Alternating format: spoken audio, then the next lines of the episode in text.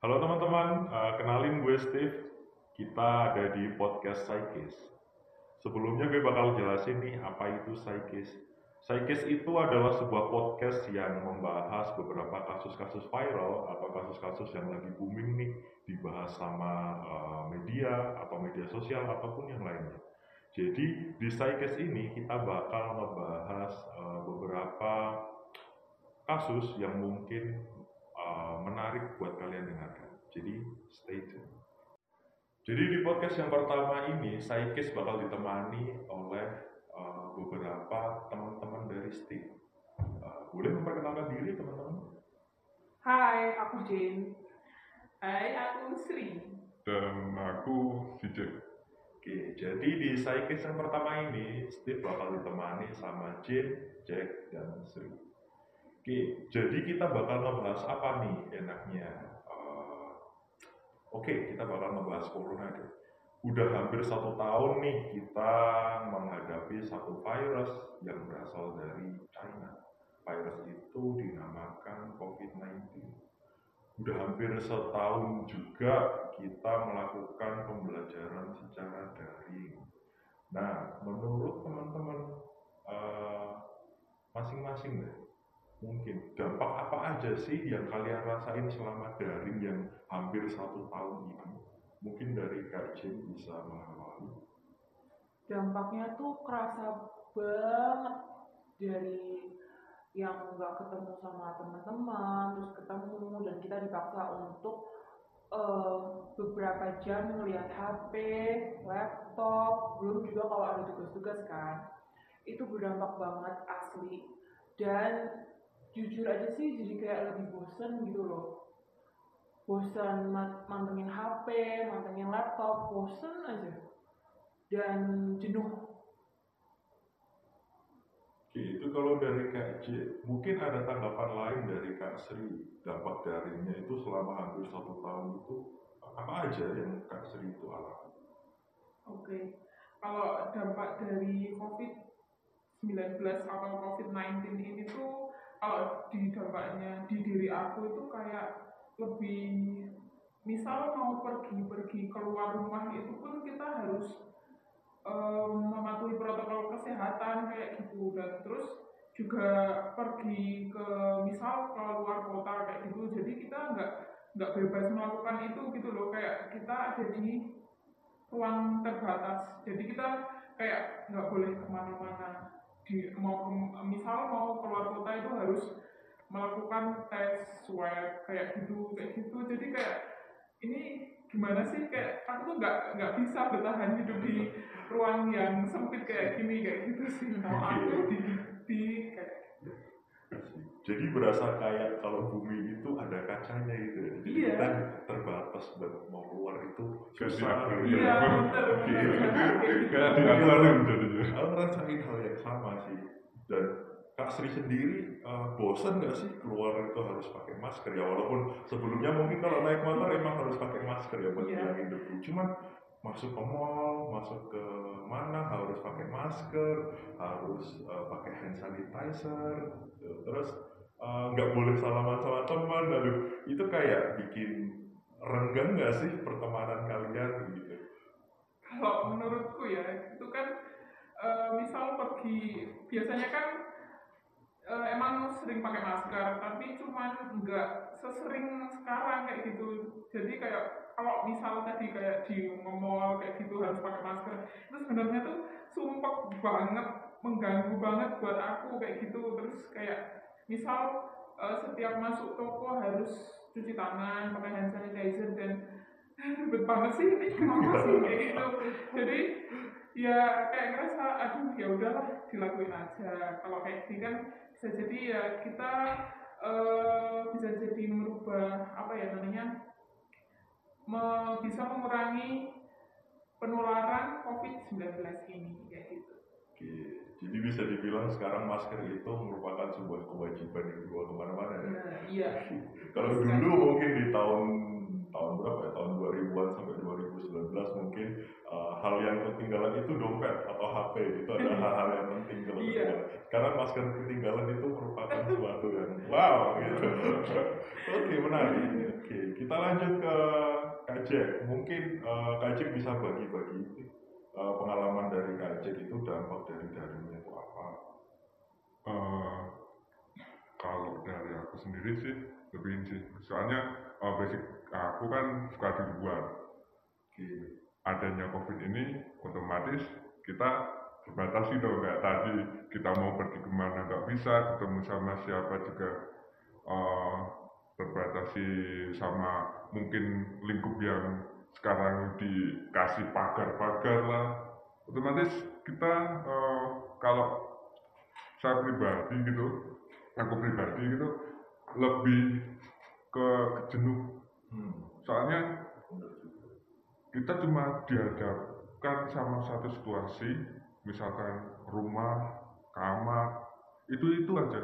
Bayangkan yang kayak aku sering main lah ketemu orang A B C sama yang lainnya dihadapkan di hal kayak gitu. Kan otomatis Bosan. bosen kan? Satu dua hari satu minggu lah kita nggak masalah. Tapi sekarang hampir berapa bulan hampir satu tahun. Nah itu yang lebih eh, mungkin bagiku bermasalah. Udah sampai lupa ya kebiasaan yang dulu sebelum corona tuh ngapain aja itu. nah. Gara-gara hal kayak gini kan, jadi. Nah sama, aku tuh juga ngerasain hal yang sama kayak si Kak Dik ini. Bosennya itu nggak hanya di eh, ranah pendidikan gitu, tapi tuh kayaknya semuanya itu jadi ngerasa hambar, bosen, jenuh. Terus juga apalagi ya buat aku yang emang cenderung sukanya tuh berkegiatan di eh, kampus dan itu tuh terasa banget jadi aku nggak bisa ketemu sama teman-teman eh, dibatasin juga mau diskusi pun juga harus online mau eh, bicara berdua aja kita harus jaga jarak. Ini tuh lama-lama kalau misalkan aku nggak melakukan aktivitas lain ngerasanya tuh bener-bener kayak nggak kuat nggak sanggup gitu loh. Mentalmu nggak sanggup mungkin karena ini kali karena ini tuh eh, nggak pernah aku alamin sebelumnya. Terus tiba-tiba kayak jeder harus ngalamin hal kayak gini Hmm. dan itu tuh kayak shock terapi gitu loh Oh. kayak kaget buat ngejalanin hal kayak gini terus jadinya tuh eh, butuh pembiasaan yang ah, harus pelan-pelan dinikmatin Tapi udah hampir satu tahun loh, berarti udah bisa dibilang kebiasaan loh. iya sih karena kalau misalkan eh, udah hampir satu tahun dan aku nggak kuat pastinya aku nggak akan ngomong di sini ya Oke, kan bener juga. Bisa lagi konseling atau lagi apa gitu ya. tapi aman aman Oke. masih aman masih aman Masih aman. Oke. Oke, kita lanjut ke ini sih. Eh, kita bahas lagi ke dampak daring di kampus mungkin.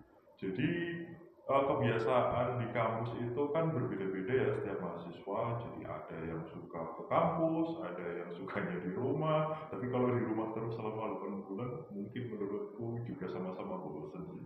Jadi kegiatan kampus yang mungkin biasanya dilaksanain eh, secara offline itu sekarang harus secara online. Jadi eh, apa-apa itu webinar, apa-apa webinar. Nah itu menurut kalian efektif nggak sih hal-hal kayak gitu? Mungkin dari siapa terserah. Um, Oke, aku dulu.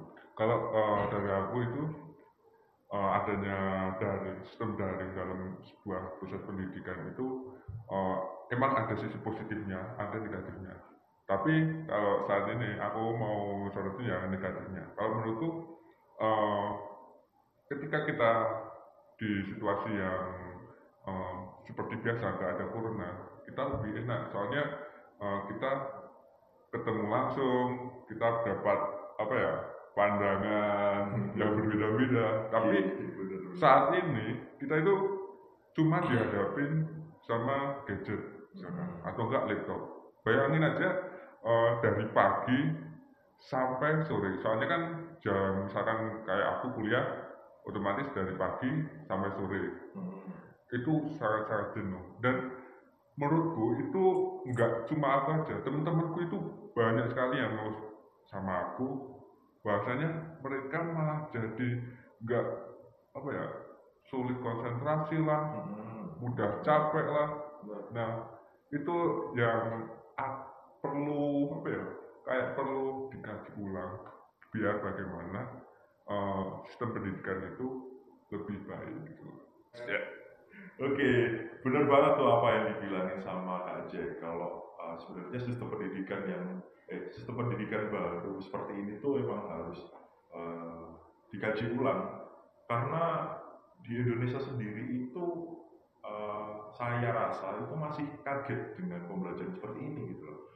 Fasilitas yang kurang mumpuni, terus dari uh, murid atau mahasiswanya juga belum siap buat menghadapi hal-hal seperti ini gitu ya terutama fasilitas ya menurutku. Karena fasilitas itu seperti wifi, sinyal dan yang lainnya itu kadang kita kesusahan untuk ngikutin suatu pembelajaran karena sinyal kita tuh hilang karena ngadat atau yang lainnya gitu loh. Jadi eh, perlu dikaji ulang menurutku. Tapi ya, menurut aku eh, nggak semua berfokus ke sistem pendidikannya sih yang perlu dikaji. Kita tuh semacam dipaksa untuk melihat secara keseluruhan dampak dari COVID-19 ini. Kayak misal nih ya, eh, terjalannya daring yang lancar gitu atau kuliah online yang lancar gitu kan nggak hanya sistem pendidikannya aja kan yang harus mumpuni, tapi diri kitanya sendiri nih yang menjalaninya tuh gimana gitu atau pribadinya kita nih gimana nih eh, kalau dari kayak gini kan harus bisa beradaptasi mengevaluasi diri dan juga memotivasi diri sendiri gitu biar enggak ada tekanan enggak ada kejenuhan eh, kebosanan dan lain-lain juga eh, dari dosen-dosennya juga mungkin Hmm. yang perlu eh, apa ya menjaga komunikasi yang lancar sama siswa mahasiswanya biar eh, kita tuh sama-sama enak gitu loh jadi tuh nggak melulu tentang sistem pendidikannya. Oke sih, aku juga cukup setuju uh, kalau sistem pendidikannya emang kayak masih kaget dan juga uh, sinyal-sinyalnya yang susah gitu buat apa siswa-siswa tuh mm, ikut pendidikan. Cuma di balik itu tuh sebenarnya yang berperan tuh kita loh. Kita tuh gimana sih biar enak uh, materi-materinya mau apa enggak sih kitanya gitu. Ya tapi itu bener juga sih. Tapi kalian tuh pernah nggak sih kayak gini loh. Misal kalian pas daring nih, pas daring kan eh, kita ngomongin offline dulu aja. Kita ngomongin kuliah offline. Kuliah offline atau sekolah offline itu kan biasanya kita dari pagi misal udah bangun, mandi, sarapan, udah bener-bener siap untuk belajar. Dan fokus kita itu bener-bener buat belajar. Jadi kita nggak kebagi mau ke mana, mau ke mana gitu kan. Kita udah fokus berangkat kuliah, belajar gitu. Nah kalau daring itu kan dilaksanain di rumah. Mau kita bangun langsung ikut daring, mau kita mandi dulu ikut daring, mau kita eh, ikut daring tapi kitanya ngapain kayak gitu juga bisa gitu. Jadi potensi buat membolos gitu ya kita bisa katakan itu jadi lebih eh, lebih gede peluangnya dan fokus kita tuh jadi kepecah-pecah ya enggak sih enggak sih Iya, bener banget. Kayak aku nih, ini eh, apa ya namanya kayak curhat dikit ya, boleh. boleh banget Jadi kan eh, sering banget itu eh, pembelajaran daring. Misal dimulai dari jam 8 sampai jam setengah 4 misalkan.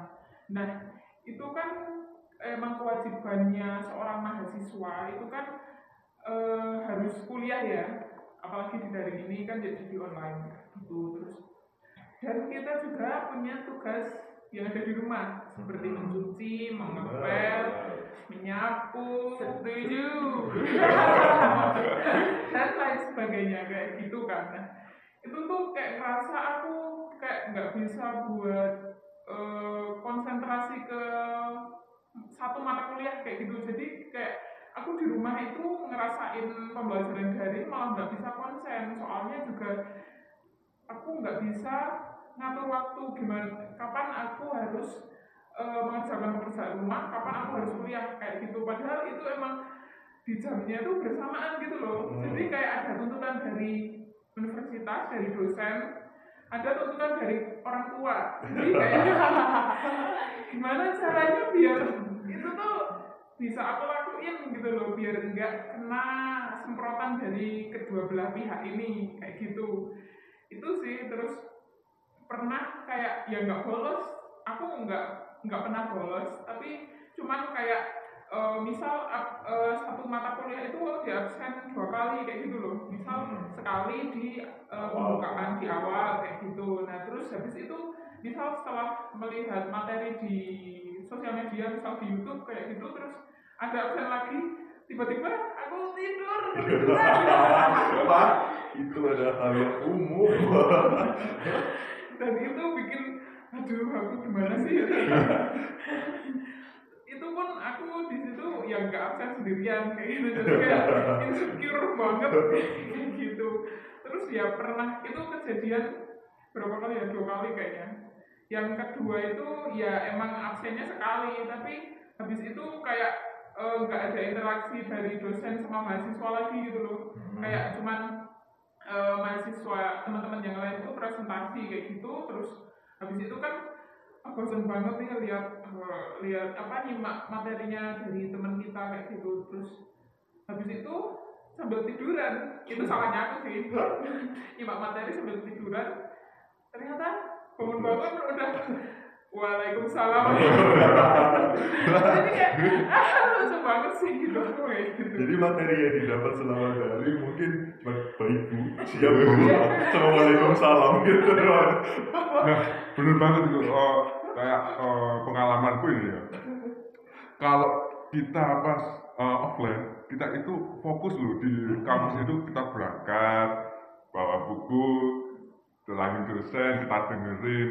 Tapi kalau di rumah itu, yang online ini, nanti misalnya kakakku, kakakku panggil gue, ini weh, bantu ini weh. Kita mau gak mau bantu. Iya. Apalagi kalau ada bakso, ding ding ding ding ding. Iya. Ya, itu lebih lagi lah. Kalau ada lapar aja. Baru lapar lah.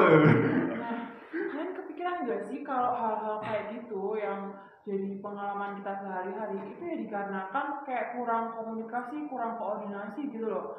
Karena kan bedanya tuh hanya di tempat juga sih. Dan penambahan orang, kayak misal nih kalau misalkan kita online, terus ada orang tua. Nah orang tua itu yang berpengaruh besar buat kita tuh, eh, mohon maaf ya, gagal fokus gitu, nggak konsen gitu. Karena kurangnya koordinasi dan juga komunikasi. Anggapannya tuh kayak kita tuh nggak kuliah padahal tuh kita kuliah gitu. Sering banget kan itu terjadi.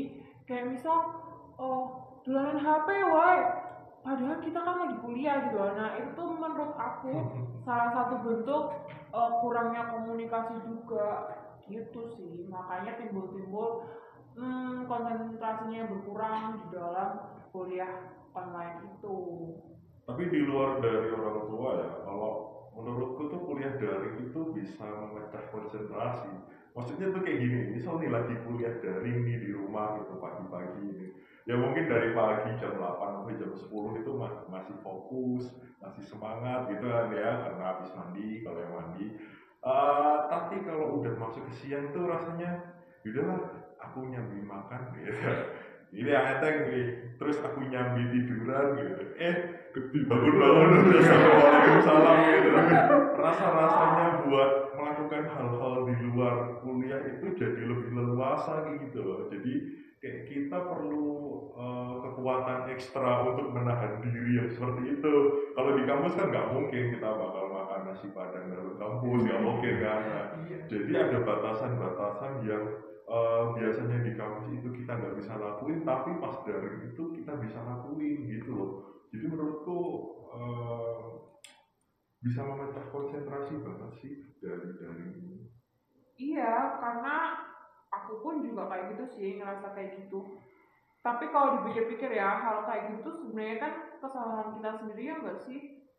Iya, Kayak kitanya yang apa ya, kurang kuat lah dalam konsentrasi dan kitanya yang eh, kemudian atau gimana ya, eh, menganggap hal-hal itu enteng buat dilakuin, buat nyambi-nyambi eh, beberapa hal gitu. Jadi ya kita harus kuat-kuatin buat membentuk konsep diri kali ya Nah ternyata asik juga ya ngobrolin tentang COVID-19 ini yang gak ada habisnya. Kita tuh ngobrolin COVID-19 yang condong ke arah pendidikan. Nah ngomong-ngomong tentang COVID di ranah pendidikan, aku tuh pernah baca kalau di salah satu kota di Indonesia itu ternyata COVID-19 sudah memakan korban. Hah serius? Kok aku baru tahu sih? Iya, Cok. Oh, kalian malah belum tahu. Belum. Wah, ini adalah hal yang cukup mencengangkan dan mungkin bakal kita bahas di podcast selanjutnya. So, stay tuned for the next Psychis. Bye.